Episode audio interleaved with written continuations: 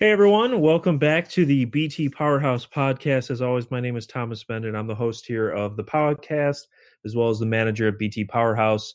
Uh, we're coming back here in July. Uh, time is moving slower and faster at the same time, I guess, as we continue through this worldwide pandemic and everything that has to go with it. Um, but we do have a little reprieve for you today, uh, a little uh, fun um, chatting about hoops. Uh, so we'll we'll try to leave the uh, coronavirus stuff on the side uh, after these initial comments. Um, so a couple of things we want to hit on. First, we're going to touch a little bit on the big recruiting news for the conference over the last week or so, as well as a big in-depth dive into the BTN All Decade team that came out a week or so ago. Um, and then we'll probably touch on Purdue with our guest here Casey Bartley. Uh, Casey, how's it going? You know, I'm I'm tired but trying. I think that's about the sentiment of the times. Sure, sure, fair enough. And just for our listeners who may not have tuned in when you were on here with us before, uh, can you just give a little background on who, you work with uh, and where people can check out your stuff? Yeah, absolutely. Um, I write for. I'm the lead voice for hammerandrails.com, which is uh, SB Nation's Purdue affiliate. Uh, I've been predominantly covering basketball for them the last uh, four or so years. Um, you can check my stuff out on Twitter at Casey Bartley HR, I think. Uh, pretty sure that's right. Um, pretty much, yeah. Uh, we're just we're doing the same stuff everyone is right now. Just grasping at anything remotely basketball related. We're covering the uh, the basketball tournament right now. Uh, yeah, yeah, that uh, that thing's been a little interesting, grown over the last couple of years. For those who haven't followed, it's a little bit of an off-season tournament. Some independent folks have worked out with a lot of the uh, former college players that aren't quite good enough to uh, make or stay in the NBA. So it's been a lot of fun. Purdue has a team, Illinois has a team. I know at uh, btpowerhouse.com. We got a full list of all the players who are in it with Big Ten ties. So if anybody's interested and, and wants to check out who's playing in there, definitely check that out. Uh, but we appreciate having Casey on here. And so we got to start off the top. I have to hit on this. I, I told Casey before the podcast, I apologize. this is supposed to be dedicated to the BTN all decade team, but huge news in the recruiting world that demands at least mention, and that's Emoni Bates, the prolific 2022 all everything prospect committed to Michigan State. Um, a few details about him off the top. He is the number one prospect per 24 7 sports in the 2022 class. There has been some rumblings that he might consider moving into the 2021 class, which would put him on campus next fall not uh, this coming September, October, but the next year. Um, I, I don't think that's likely, but that's something I have heard a few murmurs about, so it's worth mentioning. But um, of course, going back, number one prospect in the country, it's pretty much unanimous. He's an elite, elite prospect. I've heard some people regard him as the next Kevin Durant, etc. So very, very high praise. He's an elite prospect. Uh, it comes out of Ypsilanti, Michigan, which is actually just down the road from Ann Arbor, Michigan. Um, the big, big question about him, obviously, if he goes to the college, uh, if he plays in college, he ends up in East Lansing, whether it be next fall or in 2022. He's going to be a phenomenal player, likely an All American candidate right off the bat as soon as he steps on campus. The big question, though, is will the NBA change the one and done rule before he has to show up, uh, or I guess before he decides whether he wants to show up in East Lansing or not. and the reason I mention that is there's been a lot of speculation, not only just across the board, but from the NBA side as well, that the one and done rule will likely be coming to an end in 2022, which would mean he could just go directly into the NBA draft. If he did, I would anticipate he would be selected pretty high despite being a high school player. So that's that's the thing that's hanging out there. I, I've seen a lot of people say they they honestly do not think he's going to end up at Michigan State, whether it will be declaring, you know, if the one and done rule is gone, going straight to the the NBA draft, or exploring the, uh, the G League or exploring basketball overseas, which has become a, a, more common option over the last five, six years or so. So, big news. Um, the biggest rated recruit the Big Ten has had in quite some time. Um, it, has been over a decade. Uh, let me just pull this up because I, I had the stat and I, I should have it accurate. The last time the Big Ten had uh, the number one prospect in the country. I apologize. Like I said, I, I should probably know this offhand. Um, but uh, huge, huge prospect. Well, I guess while I'm looking this up, Casey, did you have any thoughts on Bates? Have you followed his recruitment at all? Um, any any thoughts on him? A little bit. Uh, it really does seem like the tide is shifting back towards uh, high school kids that are ready to look look it's a little more accepted to look towards the G League. The NBA is really advanced on uh, making sure the G League is a viable project uh, yeah. Prospect for you know high ranking recruits. Um, it, like he's really young, and it's hard to tell how bodies are going to move. He's mm-hmm. really thin. He is. Like, he is. I He's... couldn't imagine him being in the NBA in two years. he is a little lengthy, but he moves so he's so smooth. He moves so well um, once he grows into that body. And you know what? I mean, people said the same thing about Durant. Not again. It, yeah. It's unfair to compare him to Durant as yeah. a high schooler. He's not that uh, tall. no, no, he's he's not quite that tall. He's he's listed as six eight. Um, you would expect he's probably going to grow a little bit uh, by time he, he gets to MSU. Should he actually end up there? Um, but yeah, it's it's going to be interesting. And I have found that stat while we've been chatting here. So the last time the Big Ten landed the nation's top prospect, that was Indiana in 2007 with Eric Gordon.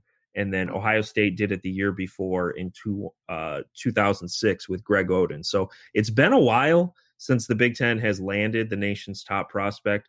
We'll see if he actually makes it on campus here with Bates, but still a big a big day for Michigan State. Tom Izzo deserves a lot of props on this. Uh, getting him to even say he would commit this early, I, I think deserves some accolades. That's weird, right? Yeah.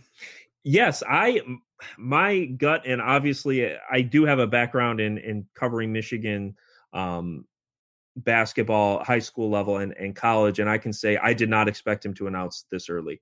I figured this would be one of those announcements where. Uh, we're like a month or two out from him showing up or or not showing up and to for him to announce this early i think speaks volumes and my gut here is if they change the one and done rule, I think he's going to go pro. This and this is me speculating. I should mm. say this. This is not from a source, anything like that. I think he's either going to go straight to the NBA, or I don't think he's going to do the Europe thing. I don't think he's going to do the G League thing for a year. Um, I think really he's going to go. Yeah, I think he's going to go straight to the NBA if the one and done rule is eliminated, or I think he's going to play a year at Michigan State. That's that's my read on it. Uh, again, a lot can change, as you said. There's there's a, a ways to go. Uh, we're also speculating on the NBA changing its overall yeah. draft plan, so a lot of factors here. But something again that needed to be mentioned because uh, obviously it's it's big news. Um, the other thing I, I was just going to throw in too while we're touching on recruiting is uh, Northwestern is quietly putting together a pretty decent 2021 class. Uh, they're all the way up to third uh, nationally in the class ranks, which I know everybody always complains about those, and they're not perfect. But I think for a program that has uh, struggled a little bit over the last couple years, they they just landed a top 100 prospect in Casey Simmons at the end of June. Um, moved all the way up now. Like I said, they're top number one in the Big Ten as far as class rank for 2021, which that's always a weird metric. I understand that, but still uh, wanted to throw them out a uh, a couple props here just for uh, getting back on track on the recruiting trail. So, with that, that's our uh, our mandatory recruiting note here. Just given the Emoni Bates news. Um, moving moving on though, which was the other big news, and I don't know if it's news, I guess, but the BTN um, June 24th they released their full all decade team so this spanned from 2010 all the way through 2019. Uh, they weren't really I don't I don't know if if you agreed with this Casey. I didn't think they were super clear on whether it was like how they counted those half seasons because theoretically this last year yeah. uh, I, I it wasn't very clear to me how they counted that like for instance luka garza obviously had a you know fantastic season here in 2019 uh dash 20 and i wasn't sure do they only count the games through december do they count the full year because it started i i wasn't clear on that um but generally the the the concept is who are the best players from 2010 to 2019 in the Big Ten. They made a first team, a second team, and a third team. Um, just starting with the first team, I'm I'm not going to list out everyone. If if you want to check it out, you can Google it pretty easily. Uh, I know we have it up on our website as well. Uh, the full list, I'm sure we'll we'll list almost everybody else as we go through the through the discussion here. But first team, Frank Kaminsky from Wisconsin, Trey Burke from Michigan, Draymond Green and Denzel Valentine from Michigan State, and then Evan Turner from Ohio State. Um, so right off the bat, uh, Casey, what were your big thoughts, takeaways, uh, etc., about the All Decade team? Eh, so same frustration you have because uh, decades is not the way to look at like impact with the way it's just the beast of you know college athletics is you have four years with them so yeah. you're trying to parse like what part of their career counts the most. Does one year as a senior at the start of the decade count the same as one year at the end for a freshman? Uh, mm-hmm. So it is hard to really form any objective opinion about who deserves more based off that. Um, overall, uh, there's a couple little things here and there.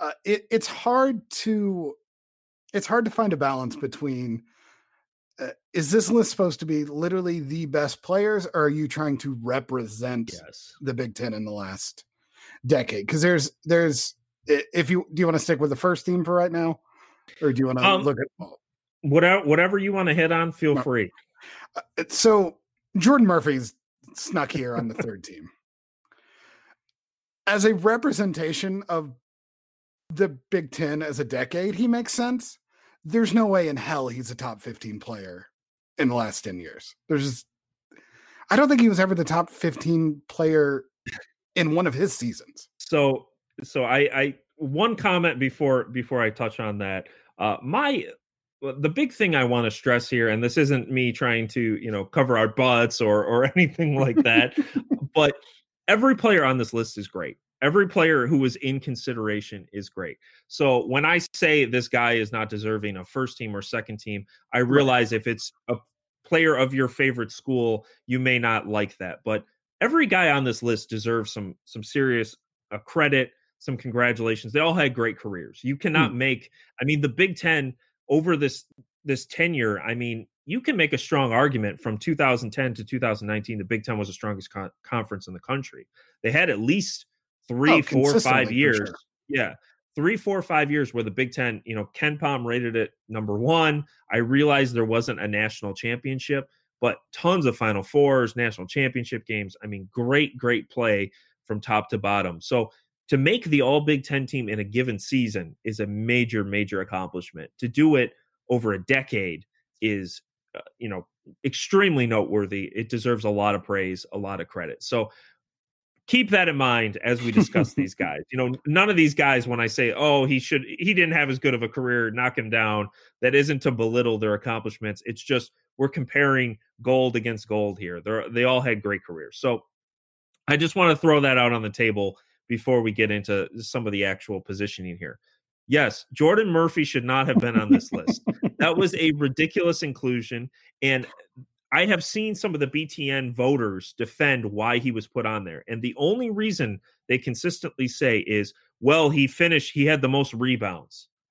I'm I'm sorry. I didn't understand that this was a ranking of who had the most, you know, stats. I thought this was the best players um, in the in the Big Ten over this decade. So I I looked it up when I was uh, putting together this. Um, he played four years for Minnesota. His career okay. numbers were obviously very impressive, mm-hmm. particularly mm-hmm. his rebounding. He was, I think you can make an argument he might have been the Big Ten's best rebounder of the decade. However, he only was all Big Ten first team once in his entire career. Once. So can, he wasn't even a top five player for three of his four years, yet he's a top 15 player. I guess 16 because uh, BTN put six players on the third team. I guess there was a tie. They didn't. I don't think I saw them reveal what the voting ranks were among the various teams. But uh, so he, they claim he was a top 16 player of the decade, despite only being a top five player once in his four year career.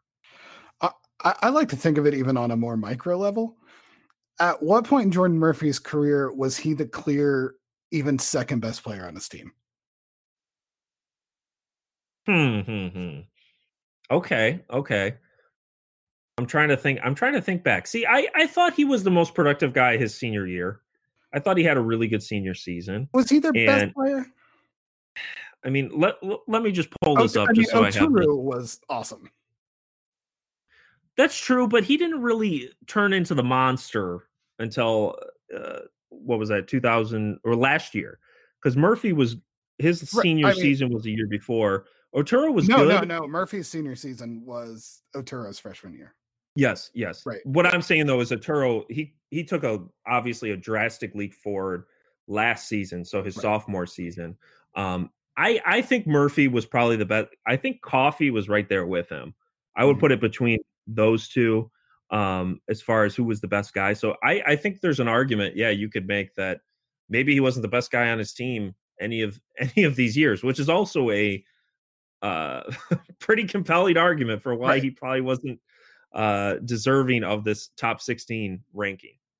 Yeah, I, I he's so eh, that's problem because you're going to nitpick on one person that's going to seem but like that speaks that's why the, i put the front that's why right. i put the, the, thing at the front but like yeah at some point you're just doing fan service because uh i mean everyone uh, i think the easiest way to look at it is to almost look at your team what you know see where those guys are and then compare them with players on their own team JaJuan Johnson made the third team he was big 10 player of the year senior year the start of the decade but there was no way he was the best player on that team. E'Twaun Moore hands down.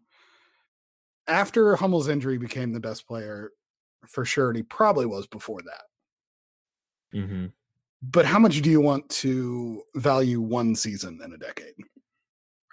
And you know, I just to hop off of that, I that was one of the things I had the most trouble with when I was looking through this list and sort of putting together how I thought I would rank it is when when you say best uh, or like all decade, I'm thinking of are we talking career contributions or are we mm-hmm. talking you know peak play how good was this player um, and an example to me is when you look at um, a guy like ethan happ or a guy mm-hmm. like cassius winston versus um, evan turner or trey burke or um, d'angelo russell guys like that where they had this one season or two seasons um, in the in the case of a, a couple of these guys where it was just exceptionally productive, just exceptionally great play. You know, Trey Burke's senior or his second season, his sophomore season, his last mm. year with Michigan, he was phenomenal. He won the Wooden Award.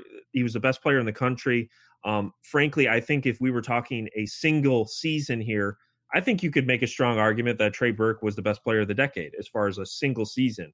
But the career contributions, he was only there two years. I mean, Cassius right. Winston was there four, Ethan Happ was there four, and they put up epic numbers all four years. So, you know, comparing that is is really difficult, and I guess it's a judgment call. Yeah, I I think what you want is just the list to be consistent, and I'm not sure it is. Uh, I, agree. Because jumping off that, eh, like Draymond Green, is first team, I think a lot of that is built off what he's made himself into the NBA. He was very good in college. Um, mm-hmm but he wasn't he wasn't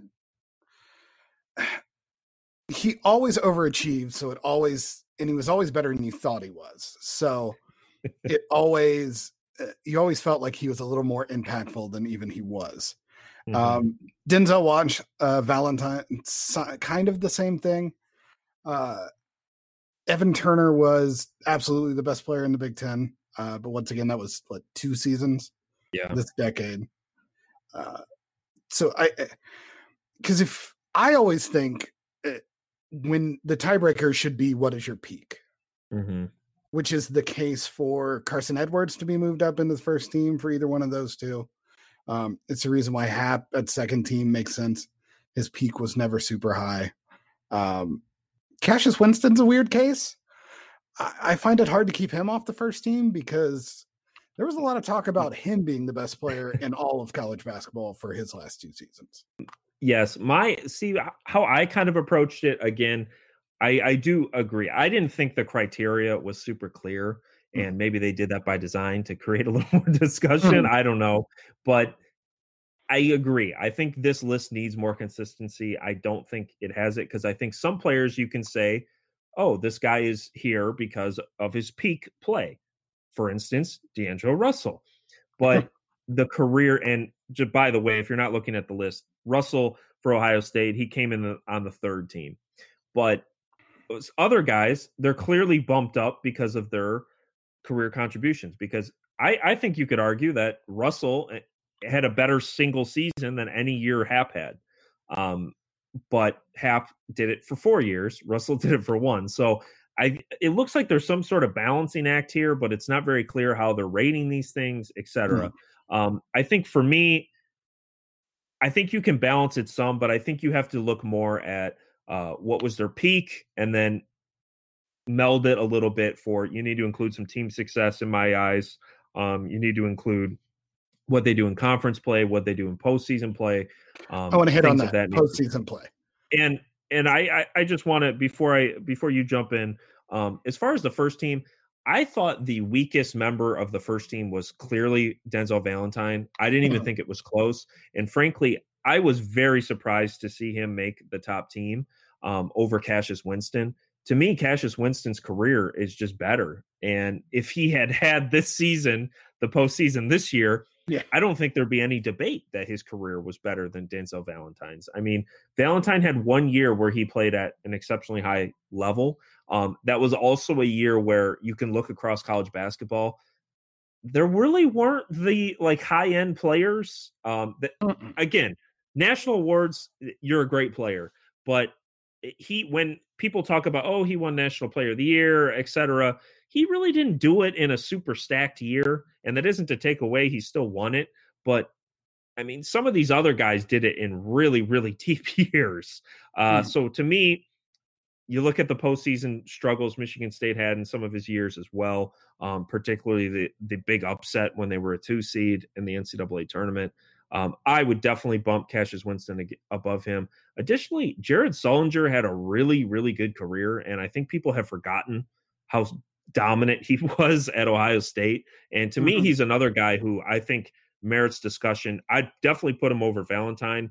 Um, Green, I would consider. I th- I think Green had had done enough at Michigan State. They made it to I think the national championship game when he was there. Although, um, to make your point, that might have been in the previous decade. I'm not sure. I'd have to look back at that. Uh, let me see if I can find it. yeah, I can pull it up if you want to make your postseason yeah, play. Just, so college basketball comes down to like those moments. You know, there's a there's a reason that montage is so like in our mind. It's because it comes down to March and to be a truly great player, and it was 2010. It looks like for the Butler run. Okay, okay, so yes, that was a uh, that was in this decade. Yeah, or was it? The season started in 2009. Fair no enough. Yeah, it's not clear. Uh, um, so, how big does that count? Like, I, I think as much as we want to look at numbers and stuff, I really feel looking back, it really becomes about narrative. And if you're going to create a mm-hmm. narrative, it has to finish with a big March splurge. Yeah. And that's why there's there's no debating Trey Burke. There's no debating Frank Kaminsky. Um, Evan Turner never totally had his moment, but he was uh, he was definitely a once in generation uh, player. Uh, you touched on D'Angelo Russell. It felt like something when he chose Ohio State and came to Big Ten. Like mm-hmm. the, just the way he played as a guard, the way he controlled it, the way he could do a little bit of everything. He was doing things that other people weren't, and that feels important. So I think he definitely fits on the third team. Uh, you know, if if March is what matters most, I think you have to have those defining moments. Uh, it's the argument for Carson Edwards, who had maybe maybe the hottest uh, little stretch past Trey Burke. Mm-hmm. Um, so I, eh, there's there's like seven or eight guys that you could move between the first and second team, and yeah. it literally comes down to what you're going to value. Aaron Craft. the name just keeps staring at me. Yes, yes. No, right? so I eh, once we got past the first team, I wanted to make a few comments on this third team. the again, there's there's six people on the third team, and for mm-hmm. those who don't have the list in front of them, it's Aaron Craft from Ohio State, D'Angelo Russell from Ohio State, Caleb Swanigan, JaJuan Johnson from Purdue, Jordan Murphy from Minnesota, and then Yogi Ferrell from Indiana. So I've talked about Jordan Murphy. I do not think he should be on this list. Aaron Craft, I think, is of the same mold. Did he have a very notable career? Absolutely. Ohio State was very successful when he was there. He was a great player, um, particularly on the defensive side of the floor, one of the best lockdown um, one-on-one defenders the Big Ten has seen probably uh, in the decade. However, I just want to talk about a few of the people who didn't make this list that because uh, really if we're saying he doesn't deserve to be on this list we need to talk about the people who we think should be on the list. So the first and the most notable to me are three players who won big 10 player of the year who apparently were not good enough to make the top uh, 16 players and that's Keita Bates Diop, uh, Diop, excuse me, for Ohio State, Luka Garza, and this gets into that sort of timeline issue because Garza technically won the award in 2020, but it started in 2019. So I don't know how that counts. Um, but he did win Big Ten Player of the Year in the last 10 years. So I'm going to mention that. And then Nick Stauskas for Michigan, who also won Big Ten Player of the Year. Uh, he played in a Final Four uh, mm-hmm. in his freshman season. Was, was one really, the, really good. Yes, really uh, productive was a starter on a Final Four. Actually, they made the national championship game, and then he came back and he was the Big Ten Player of the Year on a team that won the Big Ten regular season title and made the Elite Eight. Uh, two year career, then went into the NBA lottery. The fact that Aaron Craft was above a guy like Nick Stauskas or Bates Diop, um, and a few others that should be mentioned here as well.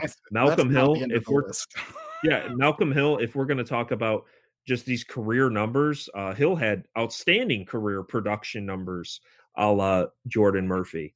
Um, Trimble for uh, Maryland, really, really solid career. They didn't have the March success that I think a lot of Maryland fans would have liked. And then uh, Moritz Wagner, uh, great career for Michigan, helped them get to the national championship game before he went pro. So I think that's a those are some really, really great players. And to put a guy like Aaron Craft, who, to use your point, I don't know if he was ever the best player on his team. No. Um, at least when they were highly relevant nationally. Yeah. I mean, you can stick with Michigan, Xavier Simpson. Mm-hmm. He, I mean, his heights were his ability to run an offense was uh, pretty phenomenal last few years. Uh, I would rather have two years of Miles Bridges than four years of Aaron Craft. There's interesting. Okay. Um, I mean, once again, it goes down to is four years enough? And mm-hmm. I, Aaron Craft is just this beloved figure for some reasons that are good and some reasons that I think are obvious that aren't uh, super worthy of merit that make us value him more. But uh, yeah, I think you're I think you're spot on. I would take all of those guys over him. I'd take most of those guys over Jordan Murphy too. I, I would agree. I think the only one that you could really debate is Malcolm Hill because he basically has the same mm-hmm. argument that Jordan Murphy has, which is right. just these career yeah. massive numbers despite not being on super super successful teams. And just the final point on Craft when I was talking about, you know, he might not have been the best player on any of his teams. So his first year, he was on a team with Sullinger. Sullinger was definitely a better player mm-hmm. than Aaron Craft. According to BTN's own list, Sullinger was a better player than Aaron right. Craft. Year two, Sullinger still on the team. Year three, uh, Deshaun Thomas was uber productive that year, put up insane scoring numbers. He was the best mm-hmm. player on that team. Um, and then the last season, I think you could make an argument that Craft was the best player. However, um, Ross was probably close to, if not. And they also were knocked out of the tournament in the first round that year. They were not particularly great that season, which also should uh, tell us about the fact that Craft probably doesn't deserve to be on on this list over again guys like Trimble, Wagner, Stauskas, um, Garza. I can accept if you say this last season didn't count, I guess, but um, that was a really interesting uh, exclusion for me. Yeah, uh, I uh, Matt Garza, what he did this year was, um, uh, big men aren't supposed to be that slow and be able to do all the things that he can do. it's really impressive, mm-hmm. uh, and Aaron Craft falls under he's he's a program changer, like he's the right guy you want, but he's not a game like he's not on a court changing your perspective of what like we've all seen point guards that play really good defense that can't shoot. Mm-hmm. And they have a defined limit. Which you know, I, they got knocked out.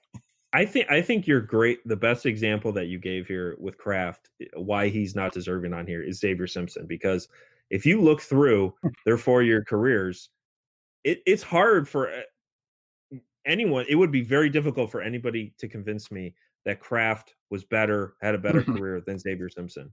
Yeah. I mean, Xavier Simpson led that team. He was the reason right. that they won a lot of those games, mm-hmm. facilitating on offense. He was the he was just as much of a defensive stopper as Craft mm-hmm. on the other side of the floor for large segments of his career. And I don't know if I would include Xavier Simpson on here because, again, I would probably say a guy like Nick Stauskas is more deserving to be on here than Xavier Simpson. And that's not to say Simpson wasn't a great player, but it's just it's a tough it's a tough list to make. Again, yeah, it, no, it really is. Uh, I wish we would get off of this like first team, second team, third team thing, and just like every list should just be a tier. Okay. Define what your tier is because that that's in theory what first team's supposed to be. The only thing is, eh, like, not all first team picks are the same. Like Trey Burke and Evan Turner and Frank Kaminsky are kind of a step above Denzel mm-hmm. Valentine and Draymond Green's. Uh, whatever. If if we could have a way that we just agreed that first team and second team sound cute, but could we just level them a little better? Mm-hmm, mm-hmm. Yeah, and and that's a that's a good uh, jumping off point here too. So BTN they did release a couple more details on their all decade rankings. Specifically, they did a Big Ten Player of the Decade, which was Frank Kaminsky from Wisconsin. They also did a Big Ten Coach of the Decade, which was Tom Izzo from Michigan State. Um, I'll just start by saying Ooh. I I think Kaminsky deserves that spot, and that's even taking my Trey Burke comments uh, that I made earlier on this podcast here because Kaminsky did it for two years. Burke did it for one. Uh, Burke had this just insane 2012 13 season. Um, but Kaminsky had the two years when they made the the final four two years in a row. Um, he, he, to me, I thought he was an easy pick for player of the year. Um, you have any disagreement on that or? Not really. Um, I don't think he's the most exciting. Like, yeah, he's not an exciting name for player of the decade, but it is. It's pretty hard to argue. I thought, I thought he had a program and team catered perfectly around the things he could do well, and a very smart coach that uh, made it work. I, I, if I'm drafting a team out of players out of this decade, he's not my first pick. Yes. Um, so it sounded like you did disagree though with the coach of the year pick. It's Beilein. Okay. Okay. It's straight. There's no discussion. Izzo, Izzo has been nothing but a disappointment for most of this decade. Um, that's just on court. Uh, we'll ignore all the off court stuff, which is awful and should not. I have Izzo feelings, but no, it's Beilein. Michigan has redefined itself, uh, been in championship games, been at the top of the Big Ten, um, complete just uh, they they don't get like the biggest recruiting classes, but all their kids come in, they ship them off to the NBA. They can all shoot, they can all play smart. They're fun to watch. It's been the best offense to watch in the Big Ten. And then they got really good at defense too. And all of a sudden, you know, they're making deep runs every year in the tournament. It's Beilein. That's, that's all there is. It's interesting. I I am going. I'm actually going to defend the list, and I'll first I'll first start with your point, which is, yeah, I'm I'm not even I'm not even going to get into the off the court issues one way or another for any of these coaches mm. uh, with this stuff. I'm I'm just talking on court results, mm-hmm. uh, that type of thing. I I do think it's Izzo, and the reason I would say that is first off, which goes back to the whole point, which is how do we consider differing tenure lengths because obviously Beilein was not there the last year, uh, 2019-20, which again, I don't even know if that counts on this list or not. It's confusing, but putting that hmm. aside uh, for the moment, um, Beilein was gone the last year, so you, you got to dock a little bit there. And then Michigan State was super, super consistent. I mean, every year they're right there for the Big Ten title. They're right there for the Big Ten tournament title. Um, in the hunt they had a multiple Final Fours, um, as we've talked about the with Draymond Green, um, with Cassius Winston. Uh, Michigan had two as well. They had two trips to the national championship game. They won a couple Big Ten regular season titles. They won a couple Big Ten tournament titles. But I think if you're looking at just a consistency, like Michigan did miss the tournament one time in this last decade, which Michigan State has not in 20 years or whatever it's been uh, at this point. So I think that's a that's got to be a big point for Michigan State. Um, Would you rather then, miss the tournament or lose two first round games? uh, I think I'd probably rather lose rather lose. To me, I think I think one of the biggest difference, like if you make it to selection Sunday and everybody has their bracket and they're filling it out, and your team is not on that list getting filled out, I think that's just that is a big punch to your program. And Michigan State's there every year. They're gonna they have had some underachieving seasons as as you noted, um, particularly you know that team with Miles Bridges where they got knocked out by Syracuse pretty early. That was a huge disappointment. That team had no business going out early, but still part of it is you know they're disappointing, but it's because the expectations are are so high. So I would lean Izzo. I'm not going to argue if somebody picks Beilein. I, I think they're close, but I think I'd lean Izzo. I just like I just like Beilein. I, I, I like him more. His teams are very fun to watch. I, I will give you I will give you that in terms of watchability. That's that's for sure. Um, we'll see. Maybe maybe he'll be back in the Big Ten before we know it here. Uh, next couple of years. You never, please, you never please don't come back. please stay away. Please uh, but uh, but yeah. So before we put the uh, all decade team to rest here, I want to ask you a couple questions about Purdue. But um, any final thoughts here on the all decade team? Anything uh, on that end? I mean, nothing was super egregious. Um, there's no way you're going to get this right ever. Um, so it's fine. It's good to it's good to think back on it and remember you. It, it, I don't know if I'm getting old now, but it's like Kaminsky feels like decades ago. So it's good to kind of just remind yourself, like, oh yeah, it's not that long ago when they were here. I'm I'm gonna have the lamest hot take ever, but uh, this is just reminds me of man, what a fun decade of basketball. Uh, just reliving some of these uh, great players, and particularly that 2012 through 2014 stretch, I thought was just awesome. And so many of the players are from that era where it just seemed like the Big Ten was so deep, so stacked. Um, so just a lot of fun. Um, but I think uh, you know we'll see we'll see what's to come. The only big disappointment again is no national championship for the Big Ten. Hopefully that ends sooner rather than later. Uh, I'm sure everybody in the Big Ten hopes so. Uh, but we'll we'll leave it at that. We're probably going to have a few more interesting things on the website regarding. Also, those were the worst years of Big Ten basketball for sure. uh, a Purdue fan would say that. um, but on that note, um, so Purdue, uh, what what are the going to be the expectations this year? So Boilermakers uh, had a really bizarre season. Mm-hmm. They finished 24th on KenPom. They finished with a winning record, barely. 16 and 15 overall. They seem like an NCAA tournament team in quality, um, but the wins aren't there. We're guessing they probably would have fallen short if the Big Ten tournament had occurred. Obviously, it did not. Um, first, uh, what do you make of last season, and sort of how do you view that as a building block into next season? So last year's team was built for Carson Edwards. Mm-hmm. He was supposed to be on that team. At, at no point did it ever look like Carson was when he you know came to West Lafayette. Did it ever look like he was going to leave early for the NBA? He was undersized. Blah blah blah blah blah blah. Outside the top 100.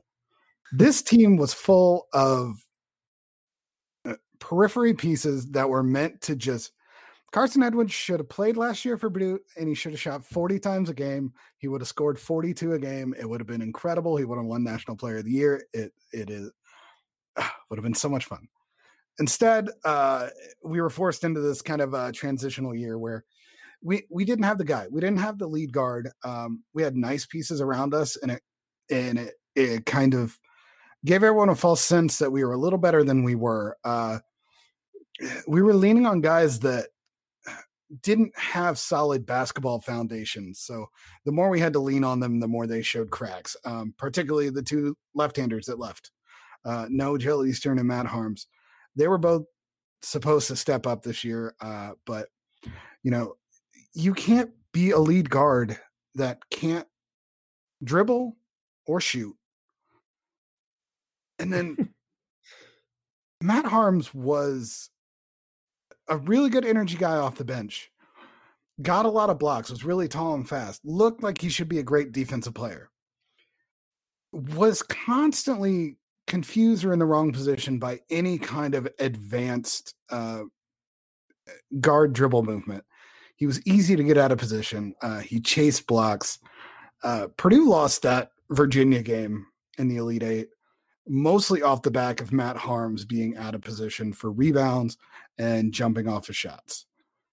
Uh, so we are going to really test the theory of addition by subtraction next year. Uh, Trevion Williams is awesome. I, I don't know how much you got to watch him. Mm-hmm. He's one of the best passing big men I've ever seen in my life. It's gorgeous he had a he had a great season. I got the chance to watch him live when he played uh, against Michigan in the uh, the overtime game where he just oh when you guys wouldn't double him for no reason. it was an interesting strategy by the Wolverines in in that one and Howard, uh, but he yeah he just went ballistic and had a fantastic individual performance. Purdue ended up falling short in that one, but yeah, I, I agree. I, I think you hit the nail on the head as far as Purdue when when I observed them. It just seemed like they didn't have the offensive playmaker that they needed to carry them against the tougher opponents. And ultimately, you know, you need somebody who can elevate your game um, in in those ones. And it was Williams, but I mean, he's he's a big man. He, he mm-hmm. can only create so much yeah. for himself.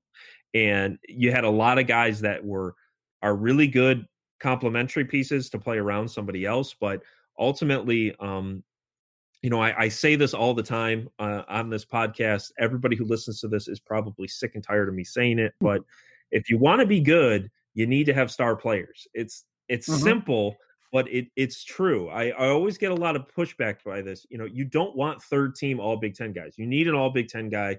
You need a top ten uh, player in the conference because you need a star who can lift you up and elevate your team. All the best. Go look at the teams that were going to make the NCAA tournament in the Big Ten this year.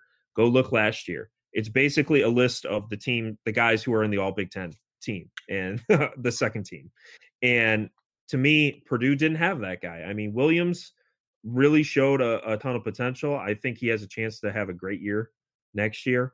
Um, but they, they just they lacked that that other piece there that could carry him in the backcourt which is why next year is going to be so much fun because Purdue's bringing in two guards, Jaden Ivey, uh, small pick and roll, uh, wizard with the ball, tough kid, uh, and then Ethan Morton, who is they say he's six four. I swear he's six six six seven. He's huge for a guard.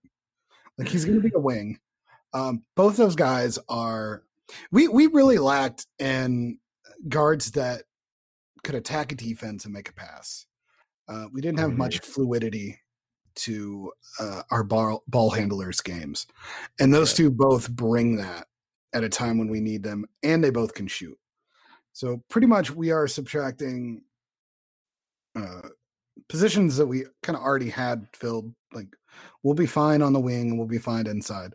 We are bringing in the skill sets that we need for next year, plus our two red shirts, Brandon Newman, Mason Gillis. Um, Brandon Newman is a athletic freak mm-hmm. and a dog on the court. And and Purdue's had a lot of success with these red shirts. I, mm-hmm. I know a lot of people are are very hesitant when they hear the word red shirt in basketball, and I get it. Most good players are not going to redshirt because if they were really good players, they play. But Purdue has a history of this under Painter, and the guys show up and they play mm-hmm. afterwards mm-hmm. um, very well. So I, I think that's a big boost. What what do you think is the peak of of Purdue's potential this season? Uh, I think we have another Elite Eight, everything breaks right, Final Four team next year. Wow! Wow! Okay. Uh, I I've been circling these guys on my calendar for a long time. Uh, I felt like this year was going to be a placeholder, mm-hmm. and then uh, we've got a lot of guys that are very close, and the more they can step towards their more natural positions, um, eh, we do better when everyone on the floor is smart and dangerous and can attack from anywhere. That's mm-hmm. how the motion offense works. Matt Painter knows how to coach that. He knows how to exploit defenses. And next year we are going to have that. And I really do think eh, we are going to get after people. We have athletes everywhere. We're going to be real quick and I think we we uh, Purdue will be a a couple plays away from doing some real damage next year. Okay, okay, interesting. Yeah, I'm. I don't know if I'm quite that high on the Boilermakers, but I, I, I called the 19 season by the way. I called okay. the Okay, well, see these things. Maybe this is the the everybody record this, save it. Uh, we got we got a call now. Call I, I yes, I I think Purdue could have a really nice season. I certainly think they're going to be on the safe side of the bubble coming around this time of year. And I think you could see that again. If I think Purdue, and this is something I talked on the podcast a lot last year, talked about on the website, which is the Big Ten was ridiculously deep last year. And mm. we all we all talk about how the Big Ten's really good, et cetera. But I've never seen a year that was as deep as it was last year. I'm not sure if the top top end of the conference was as good as um, we would might have hoped, but so like everybody was good. You had two teams that were bad. You had Nebraska and Northwestern. Everybody else was good. And ultimately what that was going to do is there were going to be a team, a couple teams that were going to get on the wrong end of that thing because they were going to get in one of these rough schedule stretches where it's not even really their fault. And the teams last year that got it were Minnesota and Purdue, where they were just a hair short in a, enough games where the record was terrible because they just they didn't have these you know games against uh, mediocre teams like Northwestern, which I should I should note Purdue did blow a game against Nebraska, so maybe that wouldn't have yeah, helped everything. maybe it wouldn't have helped yeah, everything, uh, but uh, I, I think you can make a strong argument that if the bottom of the Big Ten last year had been a normal bottom where you have a bunch of teams that are, you know, maybe 60, 70th, 80th on KenPom instead of, you know, Indiana was eh, you know, on the bubble. They're 34th on KenPom. Uh, I mean, Rutgers you know, was good. That just throws everything off. Rutgers was legitimately good. Yeah. They were like a top 25 team yeah. last year. And so you just had no off nights. I mean, you look at some of these losses and it's like at Illinois, okay, at Michigan in double overtime, at Maryland. Like th- this is a brutal, brutal schedule. Mm-hmm. And I, I should we should note too that Purdue ended up finishing sixth in overall strength of schedule, which is absurd, absurd for a major power conference team. That's insane. And ultimately I think that was their undoing. They just they didn't quite have the roster to overcome that. But I'm I mean, optimistic. tournament. You you can't tell me we didn't. They they were alive we're, for it. were going to make a strong push. it would have been interesting. It would have been interesting. I, I wasn't I wasn't ruling them out uh, necessarily, but it would have they taken, weren't a it would have tournament taken team. They were young. Uh, everyone was kind of playing a new position, and no one was all that suited for the new position. It, there was talent, but there was talent everywhere in the Big Ten, like you said, and it wasn't a season where you could feel your way through it. Exactly. I mean, it was one of those years where again, somebody has to lose. Everybody can't win every game, and ultimately, when you have twelve of fourteen teams that are all good, again, Penn State is is was good last year. Iowa was good. Wisconsin was good. Both of the Michigan teams were good. I mean, Michigan started the season what like fifteen and zero or Mhm. something. Um, excuse me, I take that back. They started seven and zero. They knock off Gonzaga. They get up to like 11 and 4, 10 and 3, something like that. They finished like ninth in the Big Ten standings because the league is just that deep, that brutal. Um, and you knew somebody was going to get bit by it. It was Minnesota, it was Purdue last year. Um, it's unfortunate, but hey, as you said, uh, you didn't technically miss the NCAA tournament. Nope. So Streak is still alive. streak is alive. The streak is alive. But um, with that, uh, I guess before before we end it, um, what what should Purdue fans be watching? Obviously, it's unprecedented times. Uh, a lot of the recruiting stuff is shut down, but uh, what should Purdue fans, I guess, be following here over the next couple of months as we prepare for the season? I, I don't know. It's it's hard. Just anything that distracts you, I guess. Um, Fair enough. I I don't know Instagram where uh, you can watch Ethan Morton look good in high school. Uh, I I- don't think it's going to be getting better in the next month or two. So I'm, I'm worried there's going to be anything to watch in a few months. But I don't Okay. go watch the basketball tournament tomorrow. Uh, Yeah, yeah. that's what I was gonna Men of Mackey. You can go watch Evan Boudreau and uh, Isaac Hosmit's three foot layup still. So yes uh check that out um a lot of a lot of good stuff as as we continue to move on of the season that i am i'm just going to keep proclaiming it's going to happen i'm going to speak it into existence um the season that that's forthcoming um again casey thank you for joining us um any final thoughts and then uh remind people where they can check out your stuff Uh, no, thanks for having me. Uh, really appreciate it. Always fun to talk a little basketball. Um, you can see my stuff on hammerandrails.com or check me out on Twitter, Casey Bartley HR. Perfect. Well, thank you again. As always, make sure to check out btpowerhouse.com. We got a lot of stuff going on. Um, working through the 10 most memorable games for each Big Ten team over the last decade. So those should be fun. Um, with that, uh, make sure to follow me on Twitter at tbeindit. Follow BT Powerhouse on Twitter at BT Powerhouse. And we will see you all next time.